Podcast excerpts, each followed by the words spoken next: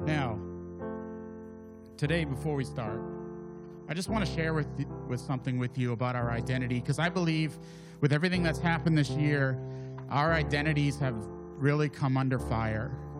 Not only by what the world is telling us we are or what we should be or what the government thinks about us or doesn't think about us or friends and family think about us. Our identity comes has come under attack. And it's kind of useless to defend it if you've ever been on social media. You know this. You cannot argue with anybody. You cannot defend yourself. You feel helpless. And, and there, there are a lot of people that I know that have come to me and struggled with this. They feel like they don't know who they are anymore. They, they don't understand. They don't, they don't feel loved anymore. They just don't feel a part of anything anymore. Our identity through all of the crazy stuff that's happened this year is being crushed and suffocated. And the enemy loves this. The enemy loves to see us in that posture. So today, I just want to read a verse. I've said this before in a previous sermon. It's from Proverbs 18 21. It says, The tongue can bring death or life. Those who love to talk will reap the consequences. So, whatever you talk, whatever you say, is what you will reap. And that, that goes a long way because what you speak to other people is either going to encourage them or it's going to destroy them. And how you do that matters. One of the things that we always talk about when we read a verse like this is we look at what others are saying about us and what other people are trying to tell us to do. Today, I want to ask you what are you saying to yourself? What do you what is your self-talk like? And I, and I'll start. For me, you know, what do I say about myself? You know, I, I think I do some things well, but I think a lot of times I get very distracted I think I fail more than I succeed in a lot of things, and I'm not. I'm being honest with myself on this, and I I think I could do a much better job in the things that I that are um, given to me to do. I don't think I'm a perfect father or husband. I've made too many mistakes there. I don't feel worthy to be called a child of God a lot of the times. I will get angry at myself. I will call myself a dummy or an idiot sometimes when I make something, when I do something really stupid. And that might sound like kind of like, well, you know, we kind of all do. That was a stupid thing to do. But I want to tell you right now that how you talk about yourself really matters. Because if somebody else were saying those things to you, you'd take offense to it probably. So you're offending yourself. And not only are you offending yourself, but you are also offending the child of God that you are. So when we talk about the tongue can bring death or life, it could mess with you if you are not careful. Let me ask you guys this, and if, if you want to answer, you can, or you don't have to, but do you pick on yourself? Do you scrutinize things? Do you, do you say things to yourself and you just, you know, more now than ever? Yeah, I mean, we go in phases that way, and if something happens, or maybe maybe you lost a job and you take it personally, you just feel so discouraged, and you feel like, you know, what a fool I am. I can't I can't even provide for my family. I, all this stuff. What are you saying to yourself? It's Sometimes it's easier to hold your tongue around others, but I think we let our tongues fly when it comes to ourselves. And that starts chipping away at our identity. It starts chipping away at who we are. And I'm telling you, God doesn't like to hear you talk about yourself like that. You can be honest with yourself, but you also have to watch what you're saying. We usually focus on what others think of us, right? But I'm telling you, if you really thought about it, and if you journaled this, I don't journal because I can't read my own handwriting, but if you journaled, you would write down, and you wrote down all the negative things you say about yourself, I bet you'd be very surprised by the end of the month what's going on.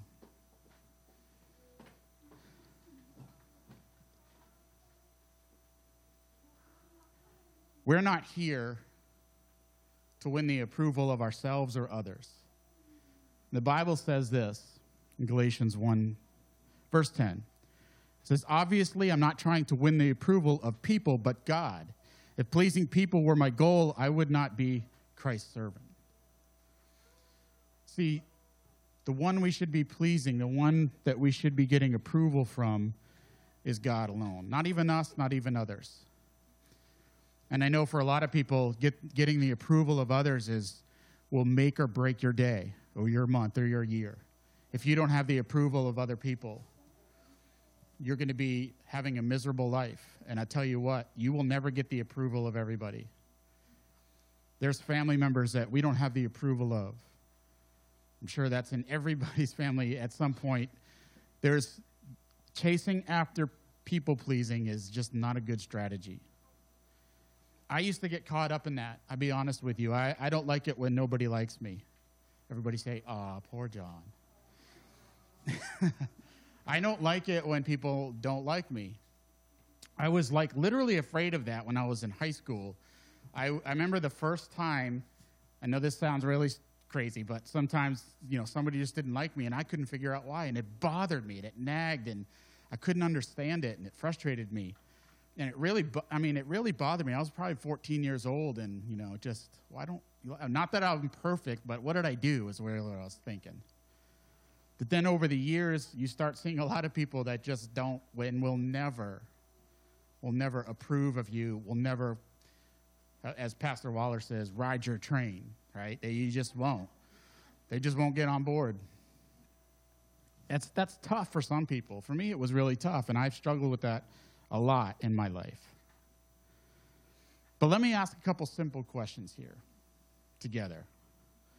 Is what do we think of ourselves? You can answer that by yourselves. Think about that. What, what do you think of yourself? And then, what do others think of you? Maybe some faces are popping into your mind right now, and you know what they think of you. Maybe some of it's good, maybe some really bad things. Now, let me ask this most important question who should we be listening to? Whose voice and opinion about us really matters the most? God's.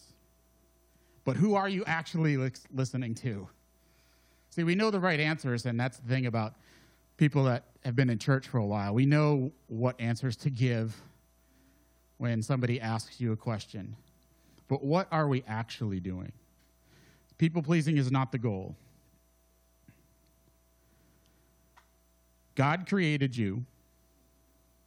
He designed you and me. He knows every intricate part of our design, our hopes and dreams, and He knows all of those things. He created us. Who knows us better than the Creator? If you just take that truth and that one fact, you build something like when, when Phil and his kids and his family build, um, they, they build a lot of stuff. They're like, uh, modern day, um, I was going to say Thomas Edison, but I think he stole a lot of that stuff. But they they they just like to build stuff, and, and, and Phil's always, there's one video that I wish I would have thought about it. I could have put it up on the screen when you were lifting up like a house with a with a rope in your truck or something. I remember that last chicken house. Yeah, just so they they they they create these things, and, and a lot of you create stuff. You you make stuff in your home. Maybe you maybe you're a woodworker and you build things and you create it and you put a lot of time and energy and you like what you created most of the time. And if that thing had um, breath in it, it would know who the creator was. And if it had any questions about what it was doing, it could ask. It's like, uh, Phil, uh, why did you build me like this? You know, what's going on? the creator knows you. There is nobody that knows you better than your creator. So, why is it that we struggle with what other people think when our creator who created us knows us the best? We are his precious creation. Yet we turn away from him and chase after lies, lies that others say about us. We worry about these things that other people say and we question our own self because somebody that we don't really know that well and doesn't know us hardly at all will tell them some tell you something about yourself that you just feel so awful with. Now, I'm not saying everybody here is perfect. So if somebody says, "You know what? You need to smile once in a while," then maybe you probably need to smile once in a while. It's okay. People can people can delicately pour into you and encourage you to do the right thing. But then there are people who are just doing it to be mean. And I guarantee everybody in this room has run into somebody like that at least once. We turn away and chase after lies. Who knows us more? Who's the only one that knows us intimately? It's God the Father, the one who created us. There's no one who better understands us than Him. If we want to know our true identity, if we really want to know who we are after the world has told us all these things that we think we should be, we can listen to the words of God the Father Himself. And He speaks to us through the Word of God, which is the Bible. So go home and read the whole Bible from front to, to back. No, I'm just kidding. There's a lot to it. But we can, I'm going to talk to you today and give you some verses about your identity. First of all, you are very valuable to God.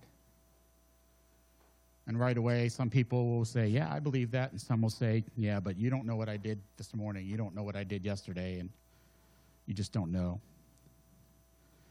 In Genesis, it reads Then the Lord God formed the man of dust from the ground and breathed into his nostrils the breath of life, and the man became a living creature.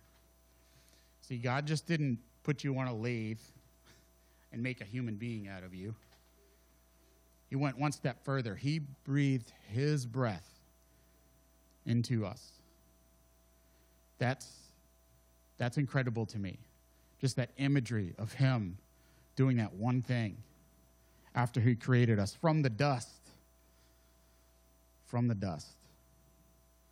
God created man in his own image. In Psalms, it says, Your eyes saw my unformed substance. In your book were written every one of the days that were formed for me, when as yet there was none of them. I praise you, for I am fearfully and wonderfully made. Wonderful are your works. My soul knows it very well. God knew before, God planned you. He planned to make you. He didn't just start off with a lump of dust clay and start shaping it and eventually, okay, this looks good. He had a plan all along for every piece and every intricate part of you, not only physically, but spiritually. God planned you. Jesus said this Fear not, therefore, you are more valuable than my sparrows. Jesus was talking to his disciples and gave them the analogy of the sparrows in the fields and all these other things, these beautiful things that God has on this earth. And he said, You are more valuable to God, my Father, than anything else on this planet. You. And that's you. Everybody in here. He's talking to you. In Genesis, he said, then God said, Let us make man in our image,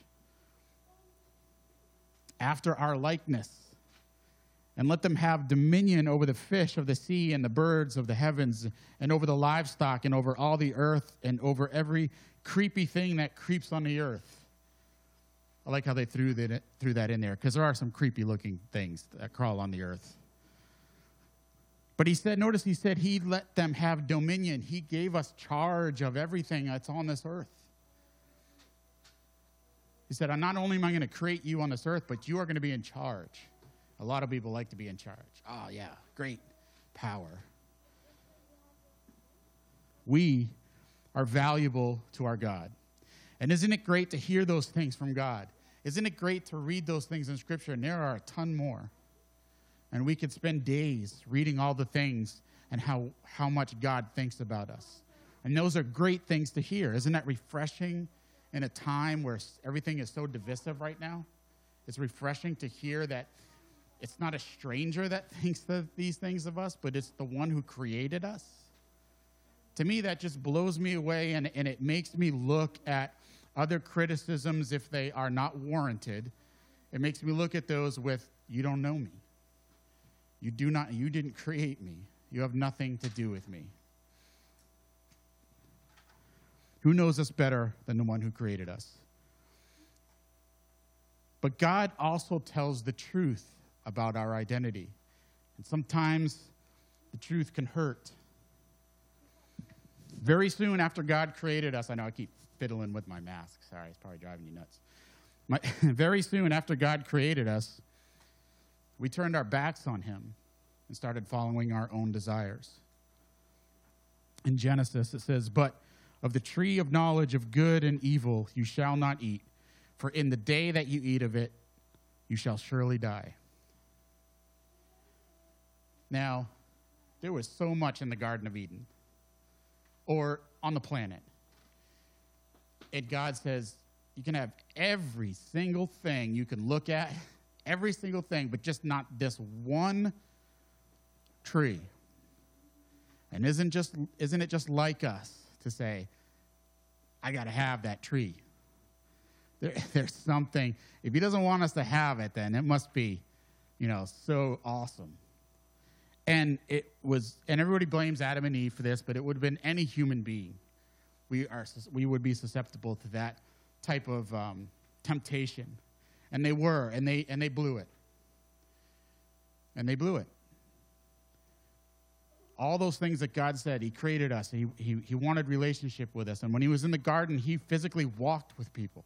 Couldn't imagine that. He, he walked with Adam and Eve, He talked to them. And that all stopped because they wanted more. They wanted more. They wanted the one thing that they couldn't have. They got it, but it caused death, is what, it ha- was what happened. We committed sin in the garden, and it's with us to this day. This is part of our identity. You can say, well, what? let's just talk about the good stuff. I don't want to know the bad stuff about our identity, but there is some bad stuff there. We have to address it. But it actually gets even better for us after this event happened. When we disobeyed God in the garden and every day since, the Bible says that no man is without sin, everybody has sinned. When we disobey God and do our own thing, we essentially separate ourselves from Him. God's perfect, he cannot be around imperfection. He can't. Sin is literally separation from God. We could no longer be with him. We could no longer sit with him in the garden and just admire his creation and thank him for all he's done. We didn't we couldn't because we wanted more. We wanted the one thing that he said you cannot have. We worship what was created and abandoned the one who created it. It's basically what we did. And isn't that the truth today? We are never satisfied, always seeking and yearning for other things, right, to fill up our lives, other things that we think are going to make us happy, other things that, you know, we, we know we shouldn't do, but you know what? It's just too tempting and it's okay for me for now. And I'll deal with the consequences later. And some of those things take us further and further away from the God that created us. Now, God doesn't go anywhere, we move. We either move towards Him or we move away. And we suffer a penalty because of this, and the penalty for that separation or sin, the penalty is death. That's it. We're here, we're gone, nothing. And this is also part of our identity. It's important to be honest with ourselves. It's important to understand that our identity is flawed a bit because of what happened, because of sin, sin that we carry. Can't be blaming Adam and Eve. We would have messed up too, I guarantee it. We're carrying the sin. Isn't this heavy? Sorry. But it's true. If you want to understand who you are, you got to look at all the parts. Don't just focus on, oh, God loves me every day, and, and He does, but there's, there's things we got to address here. if we want to be even closer with the relationship that God intended for us to have. Is that my grandson? Okay. But in this moment, that moment, that down moment that we just had about, you know, we're, we're separated, is truly where we start to see the love of our Creator. Despite turning our backs on Him, He makes a way for us to come back to Him. And it comes at a significant cost to God the Father. His Son was sent from heaven to us and for us to pay the penalty for us. This is a familiar verse. For God so loved the world that he gave his only Son, that whoever believes in him should not perish, but have eternal life. To me, this is all we need to know about just how much God loves us. We, we messed up, we turned away from him. He did not go anywhere. We walked the other way. He wants you back because you're His and He loves you. We will never know a greater love than this. The book of Romans says this But God shows His love for us in that while we were still sinners, Christ died for us. While we were still sinners. Just think about that for a moment. While, while you were still a sinner, while I'm still a sinner what is sin? There's a lot that goes into sin. There's plenty that we can read about and we will teach about. Sin is separation from God. While we were still separated from God, while we were still chasing the things that we thought were going to satisfy, satisfy us, when we were still doing that, He saw it and he, he took care of it with His Son while we were still in the midst of it. While we were at our worst, God gave us his best, and he gave us a way back to him. He didn't wait until we started shaping up. Said, you know, if I'll pick on Roy because I always do. You know, Roy, when you start getting a little bit better, then maybe I'll consider sending my son for you. But until you fix yourself, I'm not going to deal. That's not how God works. Thank the Lord. He said, even while you were still sinners, which implies that you are in the middle of sinning, which means you are in defiance of God, He took care of you. And there's no sin that He will not rescue you from. He didn't wait until we started shaping up because we never would on our own. You know, this world's too tempting. You could live a a, a great life here on earth and totally miss out on your inheritance of eternal life from God because you never you never sought to seek him. And this world, I mean, let's face it, sin is fun. Maybe not a lot of pastors will tell their congregation that, but it is truth. If sin was not fun, nobody would sin. There are things that we get drawn to in this world that are sinful, and it's designed that way so we get pulled away from God by an enemy who wants to destroy you.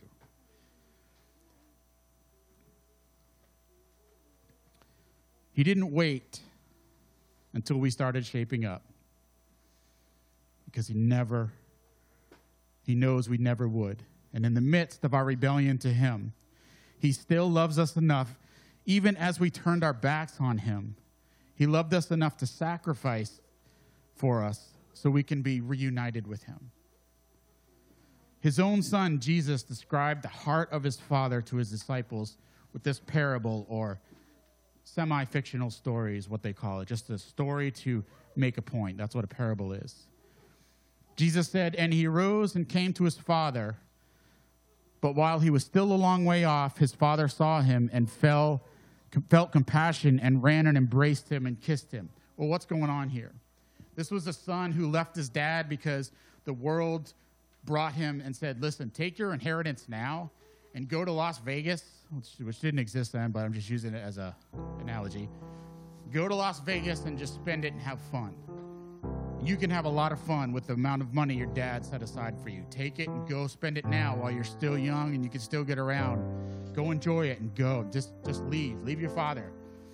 It's all right that he doesn't have the help he needs anymore to run his farm that he has. Just go. So this is what this person did. And in the end, this this boy that went out west to uh, Los Angeles, not really, but he came back. He he got himself into a lot of trouble. He got to the point where in the Bible he says he was eating pig slop because that's the best he could do. He lost everything and, and, and he had no place to go and he couldn't he didn't want to go back to the father and tell him, Dad, this is what I did with everything you gave me. It's gone. Not only is it gone, but I've really messed up. I had take had to take jobs I didn't want to take. I had to eat stuff I never thought I would eat. And um, he didn't want to go back. But eventually he did. And he didn't know what, what he was going to come back to until he saw his father run towards him. Not angrily, he saw his father run to him with a smile and his arms open wide. Jesus is saying, This is, this is my dad. This is your creator. You, you can't outrun him, he will meet you. It doesn't matter what you've done. That goes for every single person here and every single person on this planet. Oh, but you don't know what I've done. It doesn't matter. It doesn't matter. And the son said to him, Father, I have sinned against heaven and, and before you. This is the boy talking to his dad when he finally met him in an embrace. I'm no longer worthy to be called your son. But the father said to the servant, Bring quickly the best robe and put it on him, and put a ring on his hand and his shoes and his feet, and bring the fatted calf and kill it.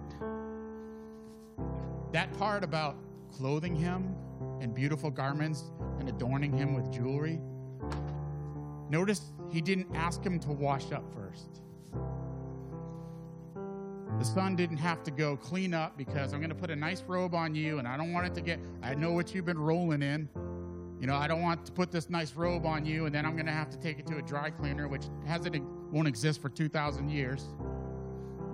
I, I, I don't want, I don't want to do that. So you get cleaned up first and I'm going to throw this robe and then I'll give you this ring and you're going to be look prim and proper and on we go. No. He threw that thing on him. The best robe. He told his servant to get the best robe. So they all knew what the best robe was. They didn't have to think about it. I know the one. God does that for us when we come back to Him. He knows we messed up. He knows we're dirty. He knows we need to be cleaned up. But He wants to tell you right now, no matter where you are, He's got that robe for you. He's going to throw it over you. It doesn't matter. You come back to Him. And finally, He says, for, for this my son was dead and is alive again. He was lost and is found, and he began to celebrate. The whole point of Jesus Christ was to help us get pointed back to the Father and make a way for it.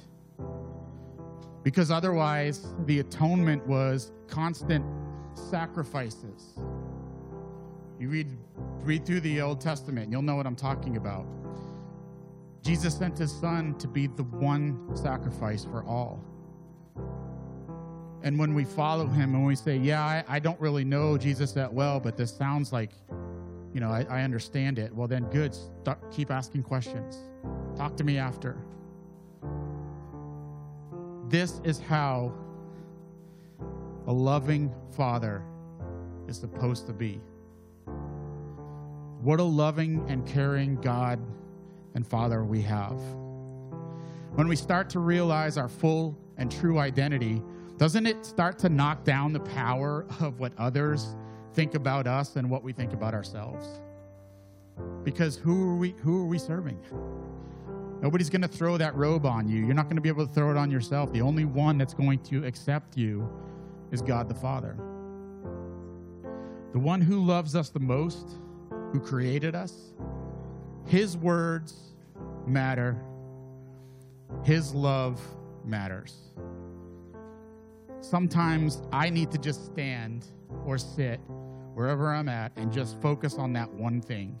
Everything else around me, all the people I've either let down or have issues with me or I have issues with them, all that stuff needs to fade away. And I know that I know that God created me and I am for Him and He is for me. And you ground yourself in that one fact, and then you can start picking up the other pieces. You have to know our true identity to do that. Everything else is just noise.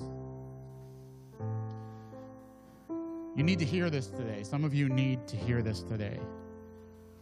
And you need to understand who you really are. And we talked about who we are in God. You need to teach this to your children early. They need to really know who they are. They need to understand, first and foremost, that the creator of heaven and earth, the creator of the universe, designed them. All these kids here, all these little kids that are, you know, just seem to be coming from everywhere in this church, which is awesome. God has something for he created them with purpose. He did not clone them from anybody else. Well, I'll just make another one of these. No. Everyone is uniquely designed. Just that's just for me that's just crazy to think. You know, I work in a I work in a job where the the best way we can do things is by just repeating the same thing over and over again. Once we get a good one, we just keep repeating it and things work and are, are consistent. God's God doesn't do that. Everybody here is unique. You are not like somebody else. If you're a twin, yeah, you might look the same. But the inner workings of you, totally different. God has a plan and a purpose. And if we don't understand that, we don't teach our kids who they truly are, their real identity, the world is going to swallow them up and they are going to make them what they want them to be. The world can be enticing. It could seem to be your best friend at some times, but the truth is, it will never last. It will fade and it will abandon you. Every time. But we have this promise from God in Hebrews 13, if the musicians can come up. We have this promise from God. It says, Keep your life free from love of money and be content with what you have, for he said, I will never leave you nor forsake you. You know, I, if you invest money or you have savings, um, you're, you know, you put some trust in that that it'll be there when you need it, and that's fine. Um, but and eventually, people in this world will fail you. The promises of men will fail. But God says, I will never, I will never leave you or forsake you. You say, but God, I, I don't see you, I don't feel you. He says, just turn around. You know, that's what repentance means? Is when you turn around from where you're walking today and you turn and face the other way. And if you're walking in sin, if you're walking in something that's keeping you from God, turn around. You'll see Him. I guarantee it. This is our identity. We're created by God in His image, with His breath in our lungs. We were crowned by Him. We turned our backs on Him, seeking our own pleasures. We were, ran- we were ransomed by God, by God's one and only Son. We are made new. We are forgiven. We are reconciled back to the Father. So now, let's live our lives and remind each other who we are and who we are not.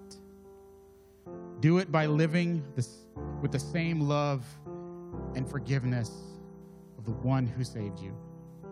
I tell you, if you want to see the world change, we can put programs and legislations in place to force people to be nice.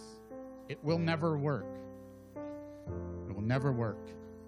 The only way that we can do this is it has to start with you, and you have to know who you are.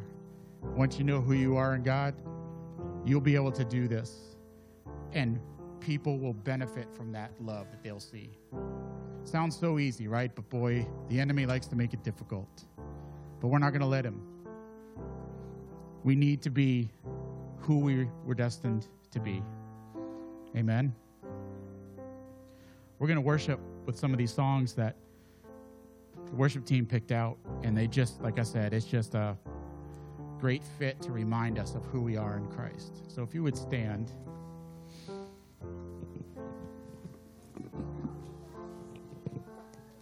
Lord, thank you for this day. Thank you for this church, God. I'm so thankful for a church that we have a pastor that treat that preaches truth and is obedient and follows follows your lead. Lord, I just pray as we just worship God that your presence would just enter this place and that we would just be able to encounter you here, God. In Jesus' name, amen.